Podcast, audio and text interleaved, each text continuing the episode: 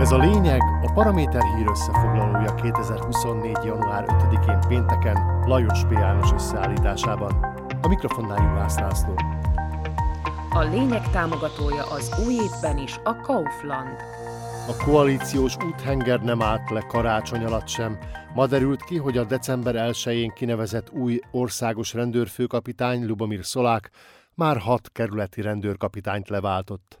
Már csak a pozsonyi és a Beszterce bányai rendőrkapitányok maradtak helyükön, Szolák a többi hatot menesztette.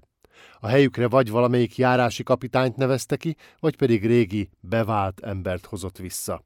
Ilyen például az Eperjesi kerület új főnöke Dusan Szabol, aki a második és a harmadik Fico kormány idején is ezt a posztot töltötte be. A posztra még Robert Kalinyák akkori belügyminiszter, most védelmi miniszter nevezte ki. Újbóli kinevezését az sem akadályozta meg, hogy 2019-ben kényszerből távozott posztjáról, karambolozott a szolgálati autójával. Kalinyák azonban akkor sem engedte el a kezét, lemondása után rendőrségi külön megbízott lett a Nemzetközi Rendőrségi Együttműködés Hivatalában.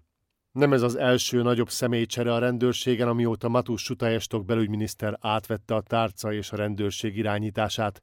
Hamran István országos rendőrfőkapitány és helyetteseinek leváltása óta a NAKA és a belső ellenőrzés több magas beosztású munkatársát is menesztették, közülük többen a rendőrség kötelékéből is távoztak. Újra felmerült a koalícióban a választójogi rendszer átalakítása. A témát Peter Pellegrini házelnök nyitotta meg azzal, hogy nem csak ők akarják a változást. Arról beszélt, hogy az országot több választókerületre osztanák, ami már egy viszonylag régi terv, de eddig még nem készült róla egyetlen konkrét javaslat sem. Ez azt jelentené, hogy az egységes országos lista helyett több, például kerületi szintű listán indulnának a pártok. A másik elképzelés, hogy a 150 képviselő felét választanák csak listás szavazással, a többi egyéni választókerületben jutna mandátumhoz, vagyis 75 egyéni választókerületet kellene létrehozni. A választókerületek határáról azonban még elképzelés sincs. Az sem kizárt azonban, hogy a választójogi rendszer átalakítása most is csak ötlet szintjén marad. Az országos választókerület feldarabolását ellenzi az SNS, a Smer pedig egyelőre egyáltalán nem szólalt meg. Az átalakításhoz alkotmányt kellene módosítani, vagyis 90 képviselő szavazatára lenne szükség.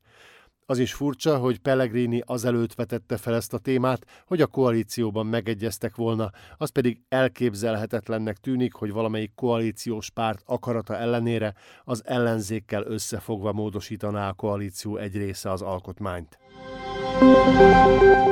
Az SZSZ-en belül már rajzolódnak az erőviszonyok a közelgő tisztújítás előtt. Richard Sulik pártelnök ősszel jelentette be, hogy nem indul újra a pártelnöki posztért, azóta elindult a pártban a helyezkedés. Jelöltségét ma nyilvánosan is bejelentette Branislav Gröling, korábbi oktatási miniszter, a Gyenyiken szerint pedig Marian Viskupicsnak, a párt parlamenti képviselőjének az indulása is biztosra vehető.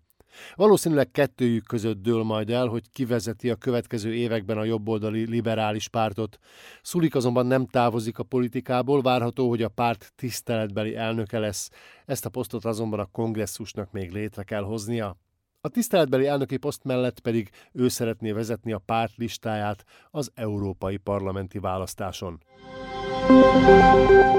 Több mint 30 év aktív politizálás után Robert Fico a Smerelnöke végre vett magának egy lakást. Pontosabban megvásárolta azt, amelyben már évek óta a Bonaparte villából való elköltözése óta lakik. Míg a Bonaparte villával az volt a gondja egyes kukacoskodó újságíróknak, hogy az Ladislav Basternák adócsaló vállalkozó tulajdonában volt, és egy kormányfőnek mégsem kellene vele üzletelnie, a jelenlegi lakását viszont egyik párttársától, Dusan Munykótól bérelte, majd vette meg, ami egy kicsit szintén gyanús. A lakás árát sem árulta el, és a nagysága is kérdőjeles. Fico állítása szerint csak 80 négyzetméter plusz hatalmas terasz, más források viszont 125 négyzetméterről plusz ugyancsak hatalmas teraszról írnak. És mivel Pozsony villanegyedében a Slavin alatt található, az ára akár a 600 ezer eurót is elérheti, a térségben ugyanis 5000 eurós négyzetméter árakkal kell számolni. Ez volt a lényeg Lajos P. János összeállításában 2024. január 5-én pénteken. Kommentált hírösszefoglalóval legközelebb hétfőn jelentkezünk a Paraméteren szóban és írásban, addig keressék podcastjainkat a Paramédia rovatban, illetve a Spotify, az Apple Podcasts, a Google Podcasts és a Podbean platformjain.